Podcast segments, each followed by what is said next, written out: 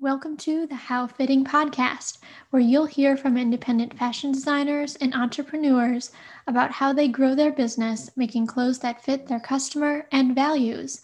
I'm your host, Allison Haynes. Today I'm joined by Terri Stipanovich, the CEO and co founder of The Collective Thread. Welcome to the show, Terri. Thank you, Allison. It's good to be here.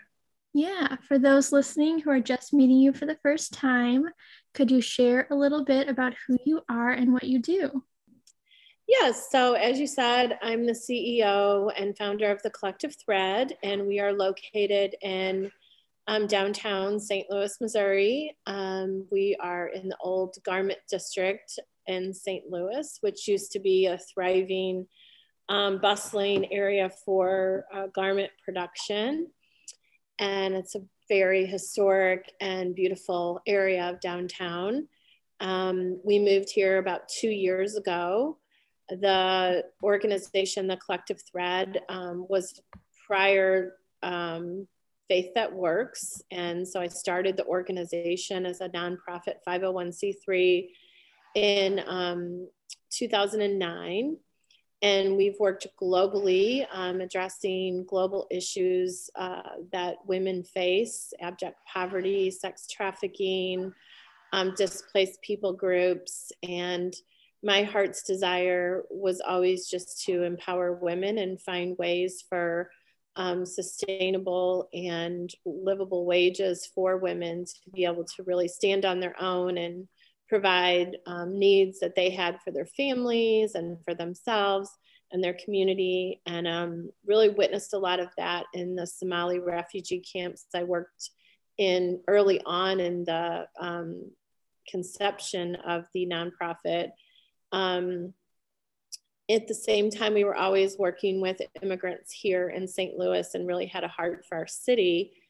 Um, and that's kind of how it started. I'm the mother of uh, six children. I'm married to Steve, and um, five of my children are girls. And so, just really having a heart for um, women and issues of um, gender inequality and things that I saw with my own daughters. Uh, three of them played high level sports, and I saw a lot of things there that were a little disturbing and um, yeah, just really had a heart for you know women's issues. Um, I'm just a firm believer that empowering someone economically is a way to really change their life.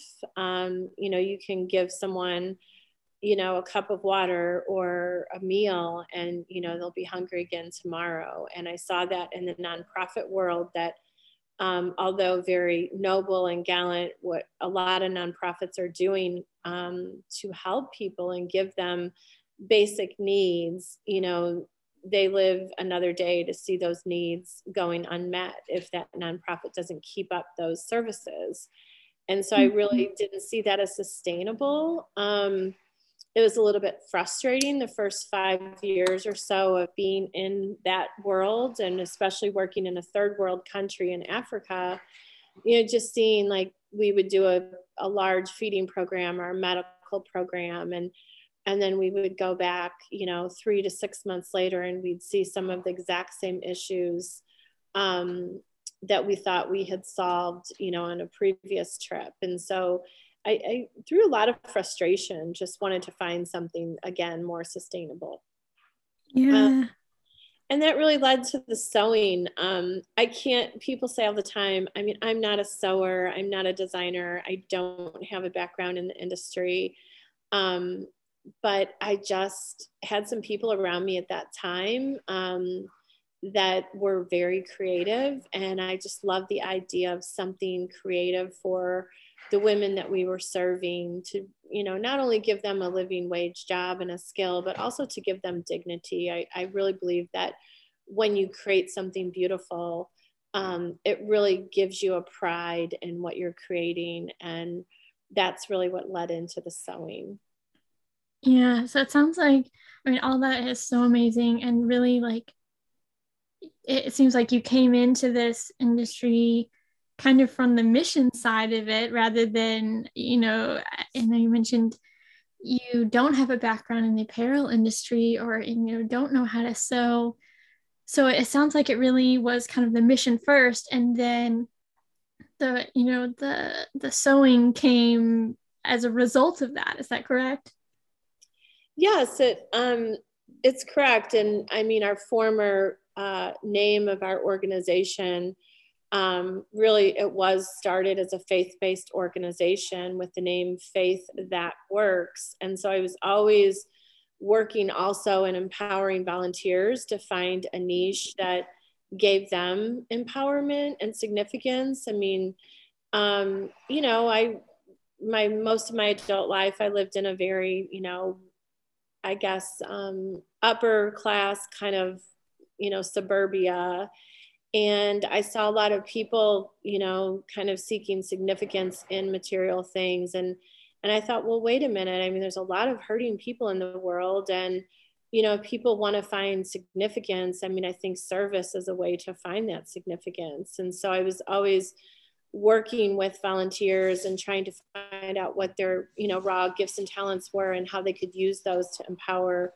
um, the underserved. And at that time, I had someone on my board of directors that was um, an excellent seamstress, and she painted and she was very creative. And she would tell me all the time, like, I just don't really think I have much to offer. I don't, you know, have a lot of skills. And I just really pushed back on that. And I was like, yes, you do. I mean, you can sew. That's amazing. And she didn't really see that as, you know, a marketable skill. Um, but I really saw starting a sewing program was not only for the women that we served, but for this particular individual who um, I think found a lot of meaning and significance in her life from starting our sewing program. Mm-hmm. Yeah. Yeah. That's a great point of how, you know, you mentioned dignity too, of creating something and realize, you know, and that kind of goes into both the, the you know seamstresses who are then be able to have this skill and create something for a job that gives them kind of the practical necessities um, for that they need for themselves and their family but also you know like you said for the people who have those necessities and are looking for more meaning that the skills that they have as well are also can bring dignity to themselves and others of like what they have is meaningful like and can make a difference too. Um kind of get them get them outside themselves. It's really powerful. Um so kind of like it seems like the the the business and even the name of the business and the or nonprofit um has really taken quite a journey. So can you kind of like lay out maybe a little bit of a timeline? Like when when did all this first start? It sounds like you've been working in the nonprofit world for a while. And then when did it kind of become the collective thread?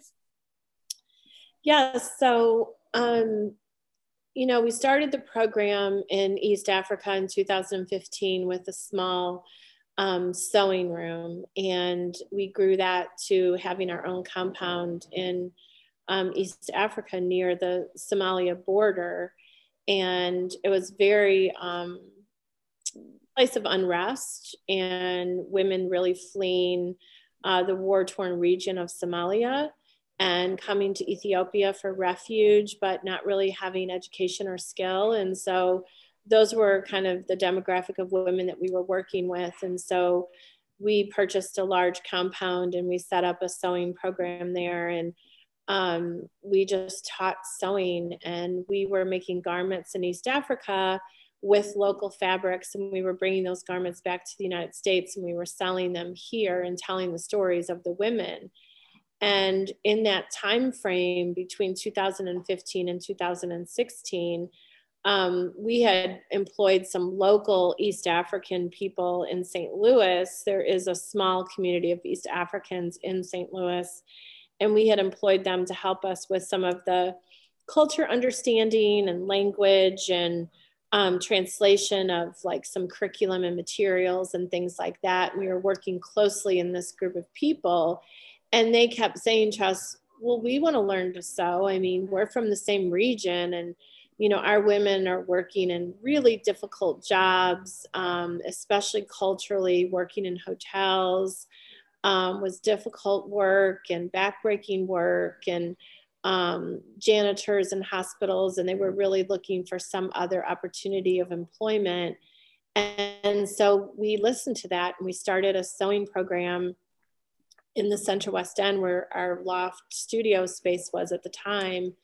And we just started a program. We found um, local volunteers and we were able to um, we were able to um, you know have volunteers start the program and teach basic sewing skills. And um, that's how it started in st louis. And it was about six months into our program in st louis where i started getting approached by um, local apparel brands that needed small batch manufacturing. Mm-hmm. and know, were communicating to me how difficult it was to find that, which I was unaware. Um, they were saying, you know, overseas is problematic for us, like we're looking for smaller runs. Um, one of these individuals was Andrea Robertson of Triflare LLC in St. Louis, and um, Triflare was producing in LA. And she said, you know, I'm, and it was very, it was printed fabric. So she was purchasing the fabric, she was having it printed somewhere, then it was going somewhere to be cut, and then it was going somewhere to be sewn. Mm-hmm. And she was having to fly out to LA a couple of times a month, and she's a mom of three. And she said, This is just not sustainable. I, I just can't keep this up. I, I need to find something local. Um, at the time, Boost Apparel was a cut and sew facility in St. Louis that was really struggling. And so I started meeting with Jana from Boost Apparel and started talking to Andrea and started seeing the opportunity of I had this relationship with the refugee and immigrant community that had been established for some time. And I had a group of sewers, and that was what seemed to be needed in the industry. Um, so sometime after that, in like 2018, I believe it was, Boost Apparel closed. So that was the only local, like independent contract cut and sew facility in St. Louis. And I just mm-hmm. saw an opportunity, really, to be honest. I thought, you know, what a great opportunity to marry like the business side of this with the nonprofit and much more scalable than making our own products, but to have a customer base that would pay us for cut and sew and we could you know employ more women we could pay higher wages we could um, phase out of selling our own products which was very time consuming. Mm-hmm. um, and so that's where we kind of shifted. We started doing a lot of research in 2018 visited some other organizations that were doing similar work around the country, talked to a lot of people at the time, um, did a lot of research. And then um, in late 2019, we rebranded as the Collective Thread. And then we moved to Wash Ave in um, January of 2020. Wow. Yeah. So it seems like there was really kind of things fell into place like as you were pursuing like the mission of you know bringing, bringing dignified work to these women that you kind of saw a need and things kind of fell in place of like okay like the people here want to learn th- these skills and then also people here need to hire people with these skills. So it's like it seems like it was really a perfect perfect match of um, kind of both sides of it of who it's for and and kind of mutually beneficial to everybody um, and I totally love that uh, having a cut and sew, um, you know, factory here because I feel like it's been something that's needed for a long time. Like there's such a thriving design community in St. Louis that I think a lot of people don't realize. Um, but then the community here is like, well, how do we get our stuff made? And like you said, often have to, you know, or often think they have to look to, you know, one of the coasts or something to to find that or overseas. Whereas for some brands you know it it may they may have everything they need here. They just didn't realize it um, or it might not have existed previously. So right. Absolutely.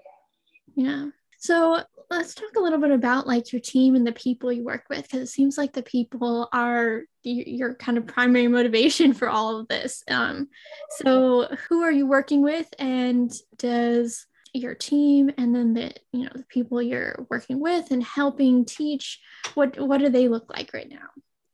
Yeah so um, we're building a great team. Um, we probably lack in some experience. Um, but feel very confident in what we've accomplished the last couple of years.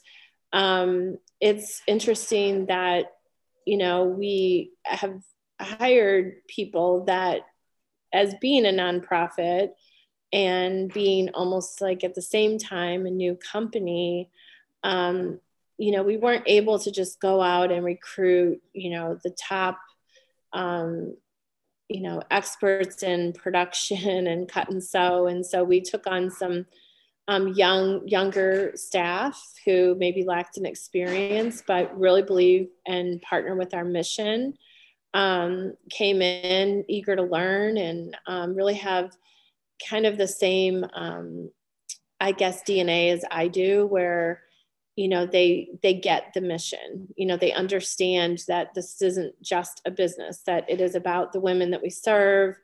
Um, we have some nuances as a women's empowerment organization of you know maybe a, a regular business might not have where you know a lot of our women are refugees. They have um, you know history and hurts and trauma and some of them you know have children at home, which, you know, they need flexible schedules and things like that. So I feel like our management staff, they really all understand that and, and support that. Um, so with our management staff, we, um, Reed does all of our cutting. Um, and he helps with um, machine maintenance and things like that. He graduated from a great um, fashion design program in Iowa and came right out of college and took the position as like an intern position. Um, we have a CFO, Madison Mearsman, who's just wonderful. She's she's just a, does a lot of things here, um, not only just costing and pricing and handles a lot of the accounting, but she also does sew herself and is quite good at it and can um, in a pinch can get behind a machine and um, can help with samples and customers and things like that because we also do product development here. So we are managing a lot of projects as they're getting designed and patterned and sampled and tech packs and things like that. So Madison's great um, with project management. Um, Hannah Graff is our production assi- our production manager, so she oversees the women. She was a former volunteer here, and taught in our free sewing school. And so that was awesome because some of the ladies that were in her classes when we did night classes back in the Central West End are now working here. So she's um, she's been here a little over a year. And um, then we have Caitlin Williams. She's uh, been here about six months. She replaced Annie Miller, who was actually a co-founder of the Collective Thread.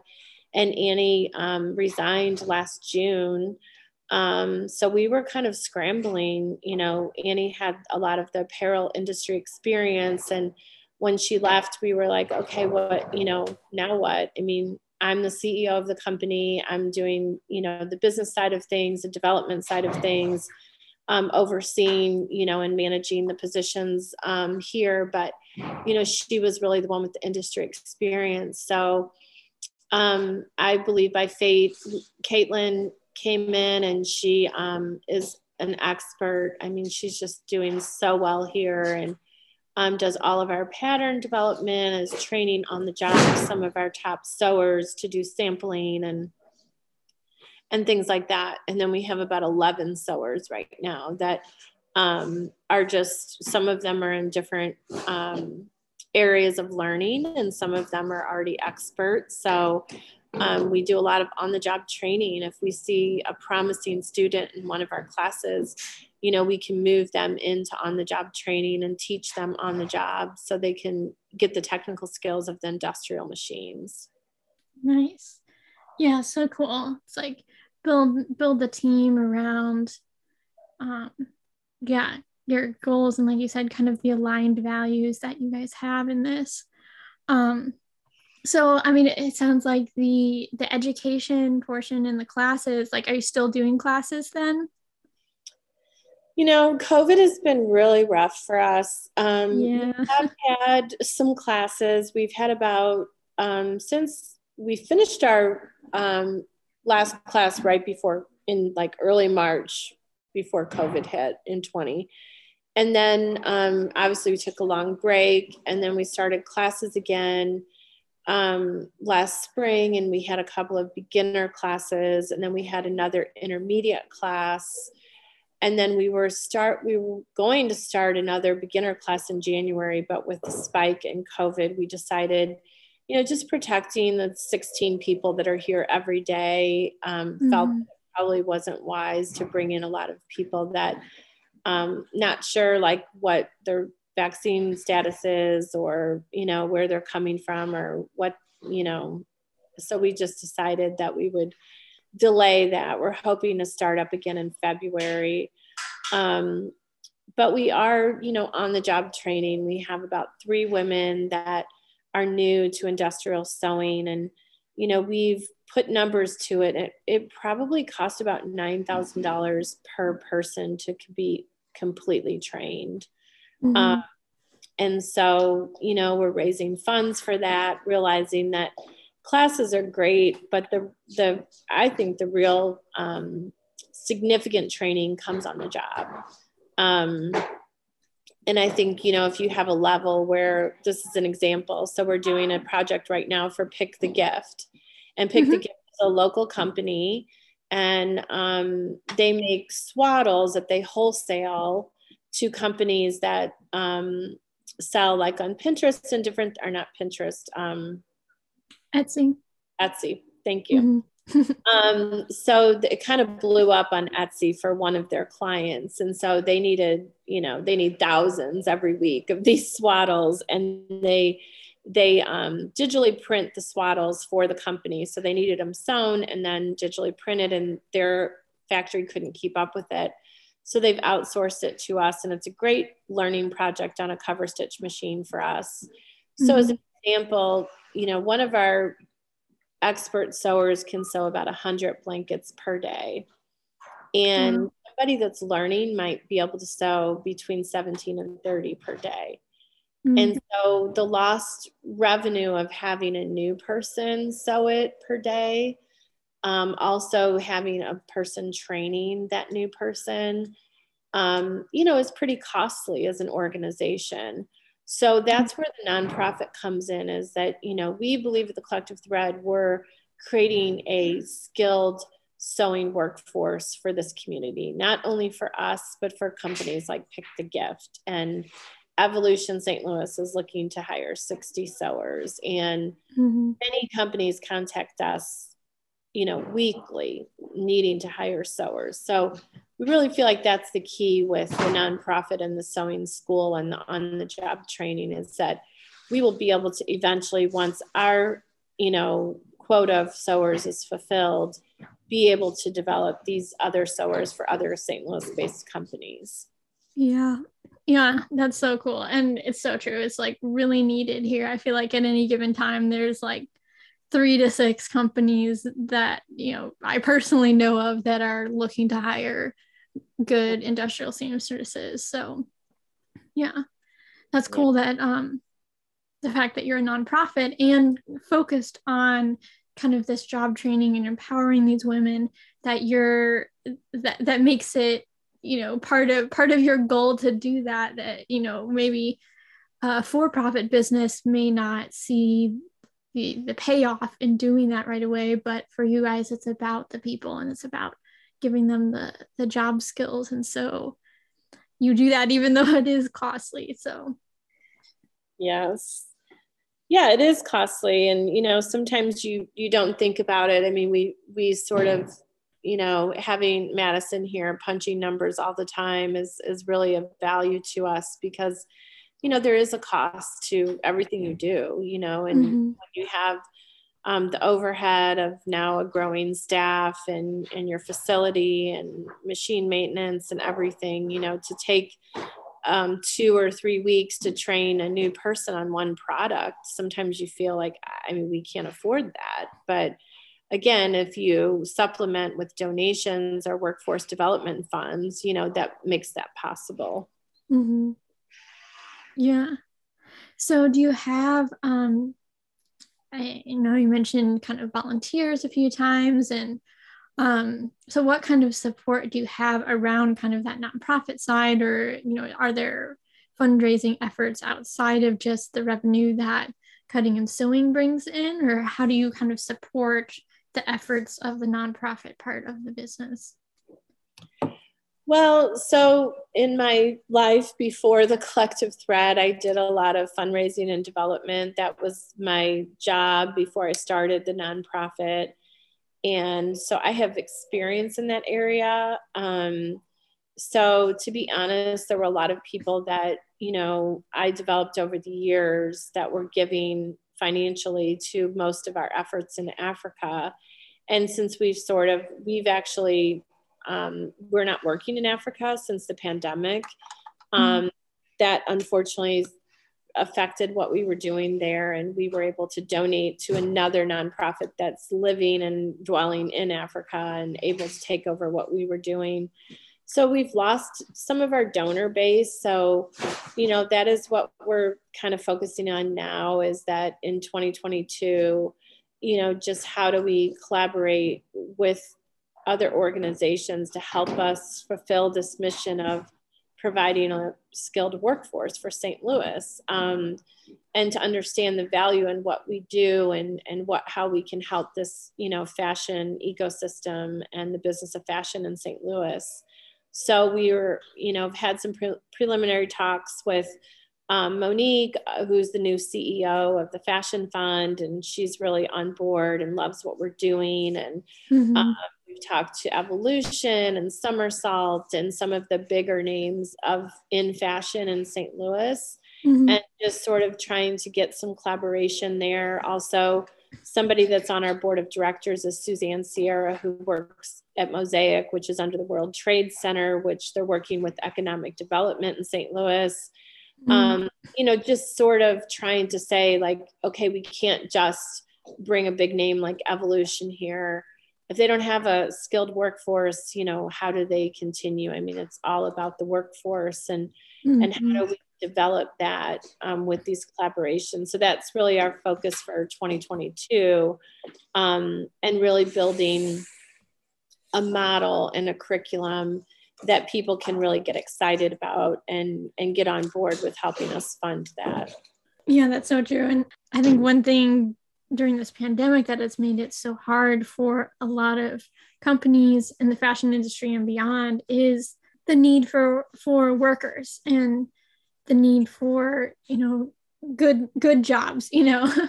Like I, you know a lot of people are leaving jobs because of poor conditions or because of inequality or the lack of concern for these other these other things kind of going on with with people you know whether they have kids at home or they're you know the caregiver for a relative or something or have you know a history or skills or situation that prevents them from you know being present for um you know certain jobs that now there's this need where companies are like oh we need workers. And the workers are like but we need we need to be treated as people too you know? So That's there's kind of both of that going on that has even broadened that need for a skilled workforce and and dignified work. Um, yeah and i'm sure you've seen this. You've been in the industry but i have i mean it's changing a little bit now but even before the pandemic i'd have companies calling me and they and i would say well what do you pay you know your your workforce what is what is the, what is a typical sewer making mm-hmm. and when mm-hmm. they tell me what they were making i mean it's not a livable wage so mm-hmm. you know it's hard to recruit people to the industry you know designers can't design without sewers and i think mm-hmm. there's kind of a disconnect in the in the industry of the value of a seamstress mm-hmm. and what a really skilled seamstress is worth and so we we always talk about that even to our customers, you know, when they're we have a little bit of a sticker shock when they see what, you know, it would cost to manufacture in the US. And, you know, we're like, yeah, I mean, there's an advantage and there is a cost to um, production locally. And so mm-hmm. just all of these conversations that are happening about sustainability and um, equal, you know, equal pay and a fair wage and what is a fair wage and um, a living wage. And all of these conversations are really great because i mean yes it might increase the price of our goods but i think apparel prices could stand going up to support you know having something produced locally. I totally agree and i think i mean i'm always telling my clients this and i like really believe that like your factory and your seamstresses are huge resources for your brand. And their work is super valuable and their knowledge is so extensive because they're the ones like doing this all day, every day, and like making your product. So it's like, you know, like you said, the designer, you know, unless they're the ones sewing everything themselves, it's like with without a factory and without seamstresses to make your product like you have nothing to sell. So it's right. a it's an equal relationship there where i do think um, skilled sewing work is very much undervalued and in our society. And i think a lot of it is just a lack of education about what really goes into making clothes. Like i know some people who you know don't didn't realize before i was talking to them about this that it's still people at each machine sewing your clothes for the most part. Like there there are some things that might be automated and i know you guys have a, um, a gerber cutter so that's more automated but like there, there's a person at each sewing machine actually making the garment but it, for somebody who doesn't know how to sew and has never really thought about like all those steps and the skill and the the actual you know human labor that goes into creating a product mm-hmm. um, and and manufacturing it. Like they don't realize that this takes time and effort and skill and you know should cost more than your your coffee order every day you know to buy a shirt or something. Right. Um that there there's a lot of value and skill um in the clothes that are made. And i think though once people realize that they are more understanding of like, oh, this is why it costs this much to make something fairly and ethically and locally and to pay a living wage to the people in my community who are making this for me. Absolutely. Yep. Yeah, raising that awareness is very important. And I feel like that's a lot of with our customers, part of what, you know, Madison I you know handle most of the onboarding of customers and it, it is kind of educating them mm-hmm. um, we work with a lot of startups and you know they don't know what they don't know it, it's not mm-hmm. fault of theirs but you know they just don't know and um, you know i was talking to a woman a customer potentially new customer yesterday you know doesn't really even have a name of, for her company or anything and she's not from st louis but she said you know, she was talking about prints and she really had no idea what went on, what went into having a printed fabric. Mm-hmm. And when we started talking about the cost of doing um, digital printing, you know, purchasing the fabric, printing the fabric, cutting the fabric, mm-hmm. sewing the fabric, you know, I mean, she started to realize like, wow, that's a lot of steps. And like everyone along the way has to get paid mm-hmm. the product that she was thinking about creating was you know a low price item and mm-hmm. so she started to kind of dawn on her like yeah i don't know if i even really want to do this because i had no idea that it would cost that much mm-hmm. um, that you know digitally printing one yard of fabric can cost $10 a yard you know when you're already purchasing the base fabric at you know 4.99 a yard so you know you start to kind of analyze that and you're like oh okay so yeah. but we work with our customers we want to help them save money too and i think that yes you might be paying more per piece to um, produced in the United States, but you're also saving in other ways that mm-hmm. shipping costs. Yes. Time. And yeah. Just mistakes and back and forth and shipping product back and forth. Um, like if you get a sample and it's not what you want, you have, you know, just that back and forth is very expensive. The time that it takes, mm-hmm. um, you know, there's a lot of untangible things that I think make US production um, very feasible for companies. Yeah especially with all the supply chain issues right now. It's like having something local that you can, you know, go drive and pick up if you need to or something instead of having, you know, it getting lost in shipping or take months and months or something. Um, yeah. Like there's there's a tangible value to that to actually have product to sell when you want to sell it too.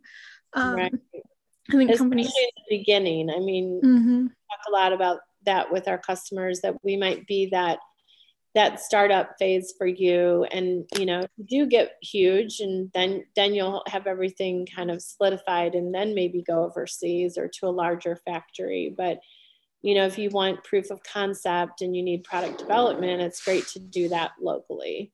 Mm-hmm. yeah so what is one thing kind of like on, on that side of things? What do you like to see designers like come to you with? Like if they're first meeting with you what do they kind of need to have ready or thought through in order to get their product started with um, an organization like you? Yeah, you know, our best clients are, um, first of all, people that have a financial plan. Um, mm-hmm. I think that, again, it goes back to not knowing what you don't know, but people thinking that um, unrealistic expectations about cost. Mm-hmm. Um, I think just knowing sort of in general, you may not know very specifically what it might cost in materials and production. Um, and having a general idea of like your price point. Um, mm-hmm. If you want, you know, a woman's, I don't know, detailed button down shirt made here in the US and you want to sell it for $35, that's mm-hmm. probably not going to be feasible. Yeah. Um, so just knowing that, like back, you know, kind of knowing a price point, your audience, knowing who you're selling to, just having a, a very specific idea of that before coming into our facility um, we can work out the design issues with you. I mean, it is nice to have something to look at a market sample or um, sketches or a pattern. It's nice to have something to start from. If mm-hmm. we don't have that, we can still help the customer, but the more specific they are on what they're looking for and what their brand is about. And also, I asked this to the woman the other day that I was talking to. I said, you know what is unique about your product mm-hmm. you know mm-hmm. there's a lot of repeat things happening in the industry where you've already seen that you know 10 or 15 times mm-hmm. you know what are you doing different like what sets your company apart and i think that just goes back to having you know a business plan is very important and unfortunately there's a lot of people in apparel that kind of see things happening and blowing up on you know TikTok and Instagram and they think that's so easy and they think that they can mm-hmm. do that and it's actually not easy like the one out of a million that blows up on TikTok how many are that never make it there you know so mm-hmm. I think just being prudent having a business plan having money to go into it knowing that this is going to cost to get something from concept to completion and just being aware of that. You know, it's funny. We had a client a few weeks ago, and I was trying to explain that concept to them. And I feel like they got a little bit offended. Like, and I wasn't shooting their idea down, but I was just trying to help them of saying, you know, this is, I mean, I could see there's there's stars in your eyes, but mm-hmm. you know, there's a reality here of um, you know, and I just I don't know why I feel like because it's a creative kind of world, the design world, that you just run into a lot of people with that kind of unrealistic expectation. Yeah, yeah, I see some of that too. And those are similar questions to what I ask kind of in initial um, calls with potential clients is you know what your target market is what your target price point is you know about how many units do you plan to produce of this because as i'm sure you know like doing a sample you know one sample is much more expensive if, than if you're doing a hundred pieces or a thousand pieces of something um exactly. and so yeah that like making sure that they have a realistic expectation and i think that yeah some people take offense to those questions of like you know why are you second guessing my design or you know i'm not hiring you to give me financial you know strategy advice here but um like i just want you to help me make the product. But for for anyone listening who's confused of like why these are important questions to your factory or pattern maker um it's you know we we want to make sure that you're successful. And so we don't want to you know have you spend lots of money hiring us to help you with something that then is going to lose you money in the end because you didn't think through like a critical piece beforehand. Um and it's like we want we want to be able to grow with you you know and and have you stick around for the long run. Yeah. So well, i don't want to get blamed you know for something. I, I kind of think it's like if you're an interior decorator of a home you know you're only as good of a designer as the information your client gives you Mm-hmm.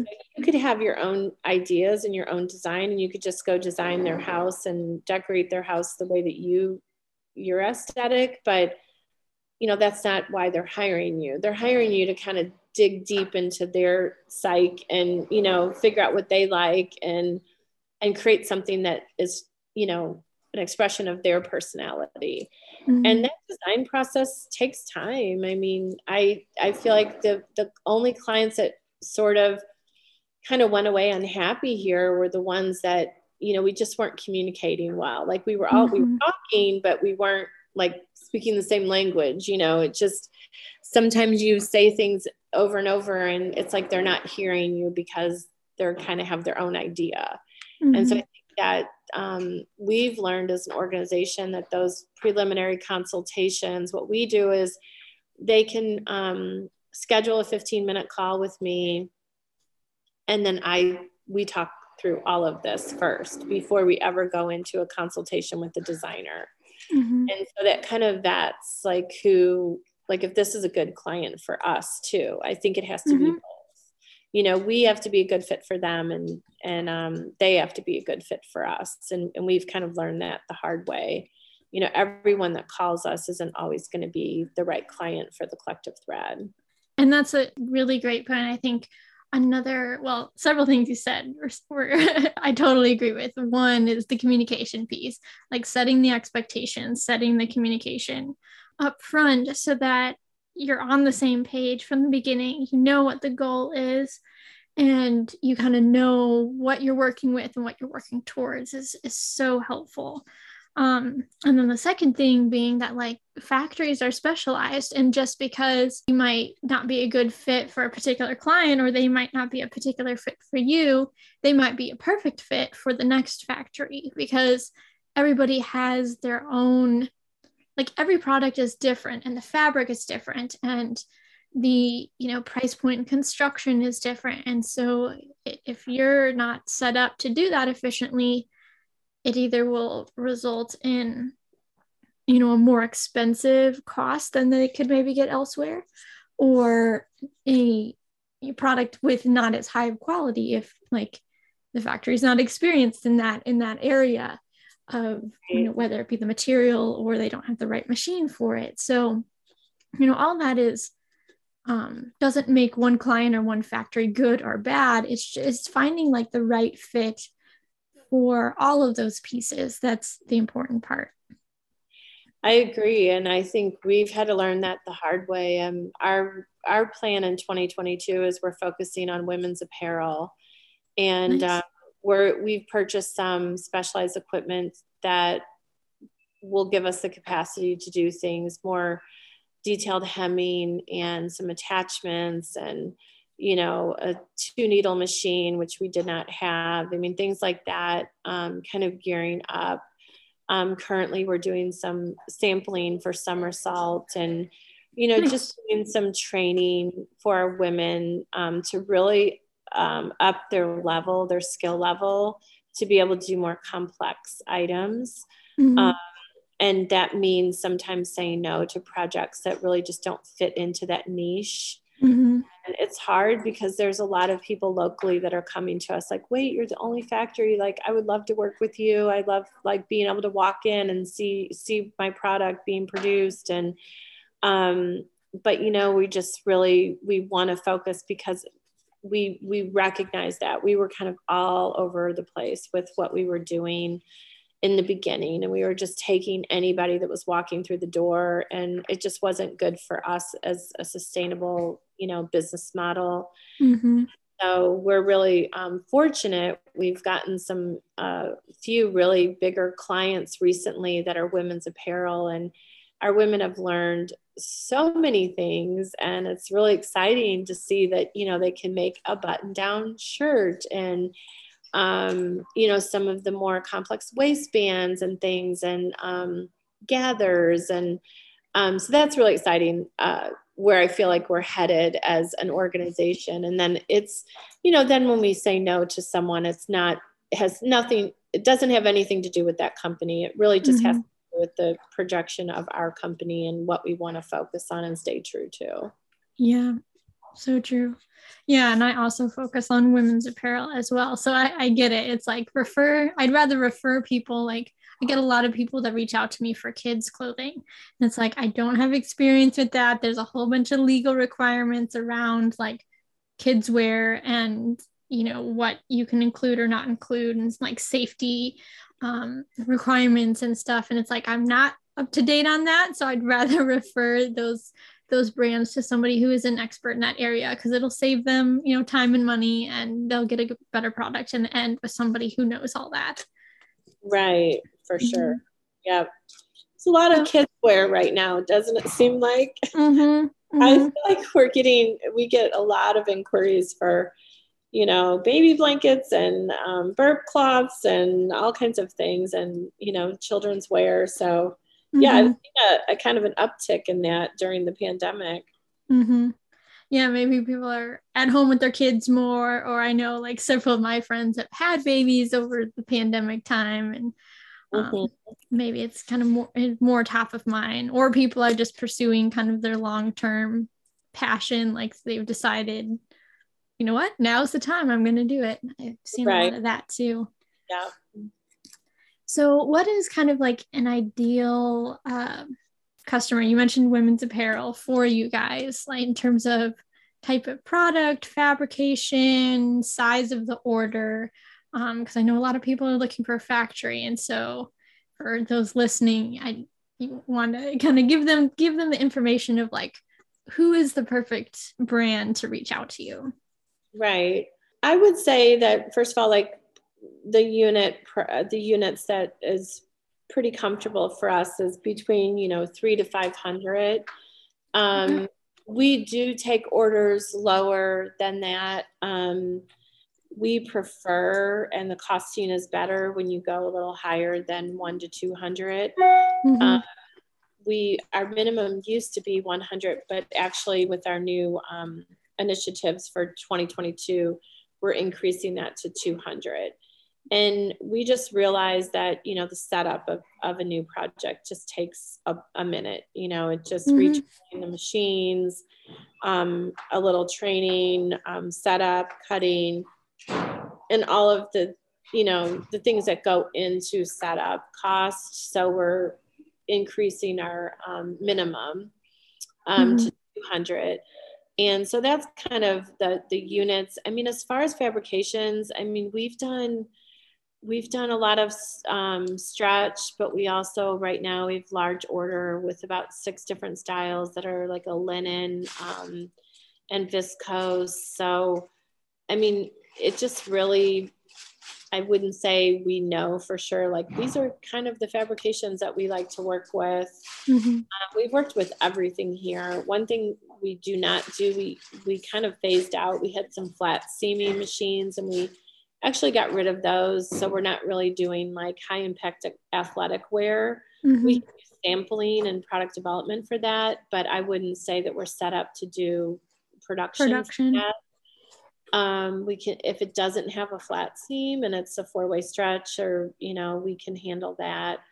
Um, so we we have a pretty good array of skill set here. I think that there's probably almost I can't think of something we can't do.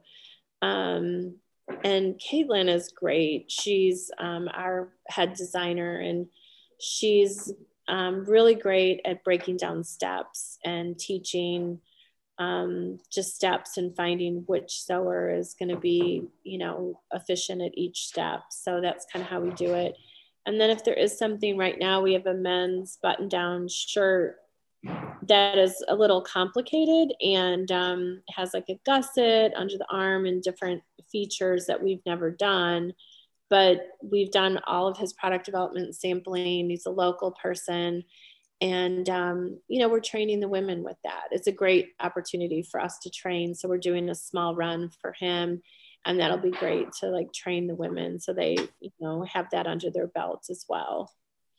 Nice. Yeah, that sounds really good. So it's like helpful to know like you have the machinery for like these different types of products and everything because that's always um, a big one.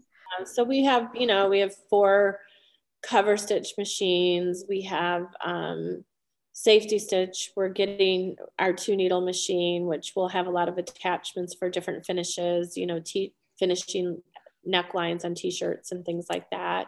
Mm-hmm. Um, and then we have an array of single needles and sergers. And, you know, we even have a blind hemmer. So, you know, we have a heat press machine, um, button machines, um, uh, snap setter. So we, I think we have a lot of things. So we can do a lot of, you know, different projects here. Mm-hmm. Cool. Um, so I'm curious, what has been the biggest challenge so far since starting Collective Thread? Besides COVID, I mean, COVID was is definitely a challenge. I think that yeah, counts. I'm, yeah. I'm so tired of talking about it. Um, yeah. I mean, I I would like to say, you know, I was talking to a friend recently and I said, you know, we know the negative of COVID, but there are a lot of positive too. Mm-hmm. Um, yeah, I mean, we moved into this facility in 2020 in January and COVID hit in March. Mm-hmm. And, you know, a lot of clients just fled, you know, they, they put a halt on projects. Um, yeah, for me as well. yeah. Spring of 2020 was slow yeah, very slow. The summer was slow. Then people kind of started coming out of their home a little bit and venturing out. And, and but it really took until I think this past summer of 21 where we really started getting back to the regular business of manufacturing. Um, so that was a challenge, but it also brought certain things like we received a $450,000 grant from mm-hmm. the state of Missouri um, in the Retooling and Reshoring Act. So we were able to get our Gerber patterning and our Gerber spreading and cutting system, which was a huge game changer here. Yeah. Um, doing automated cutting. I don't know how we did manual cutting. I mean, and we did. I, I mean, we had electric knives and we spent days cutting one project where as now, you know, that same project is taking an hour. So um, that was a huge game changer. But I think the most challenging thing, and I think it's just the industry, I don't think it's due to COVID, but COVID cer- certainly hasn't helped, is the workforce. Um, mm-hmm. I just think, um, yeah, there's just not enough sewers, and you know, recruiting sewers and keeping those sewers is is a real like constant effort Mm-hmm. Or um, training new ones, it sounds like too. Training, you know, training is expensive. And I was a little naive with that. Like I'm talking about my customers who are naive, but I was naive, like not being a sewer. I thought, oh yeah, you just take a class, a six week class, and you should be good to go. But it's much more than that. I mean, when I'm talking about this these different machines and technique and then speed and accuracy. I mean, that takes a lot of muscle memory to teach. It's not going to happen, you know, in six weeks. Mm-hmm. Um, that has been a challenge. Um, you know, you project a costing for a job and then your costing, you end up losing money on the job because you have a beginner on the line. Mm-hmm. And that mm-hmm. really impacts, you know, your productivity. So, um, we're working on that. Um, that is something that we're going to be addressing um, in our strategic plan, which we've been working on. is is really about education this this year, um, because our future sustainability is going to be contingent on having a reliable workforce. Mm-hmm. And um, you know, a lot of our women, as I mentioned, are refugees and you know, if their child is sick from school, they're staying home, their husband is not able to take, you know, equal part in that. And so that's a challenge having mainly women, um, of some of them who have children at home, you know, they're not always here every single day where, you know, things come up and um, COVID comes up. And so that mm-hmm. is a challenge when you tell a customer, yes, your project's going to be done in two weeks roughly, and then you have three people out. Mm-hmm. Um, so yeah, we're we're addressing that um, and trying to you know find solutions for that problem. Mm-hmm.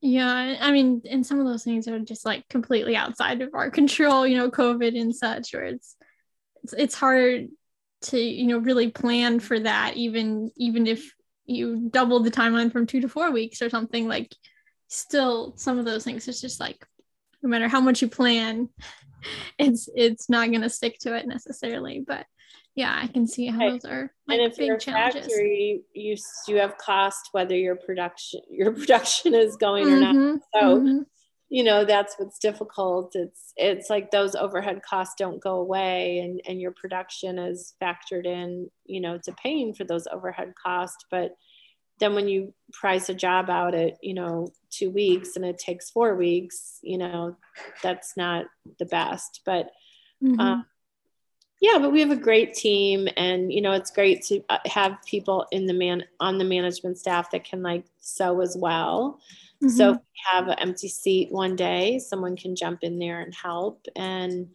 um, we're just we're we just always have pride pride prided ourselves. That's not the right. I think it um, is. Yeah.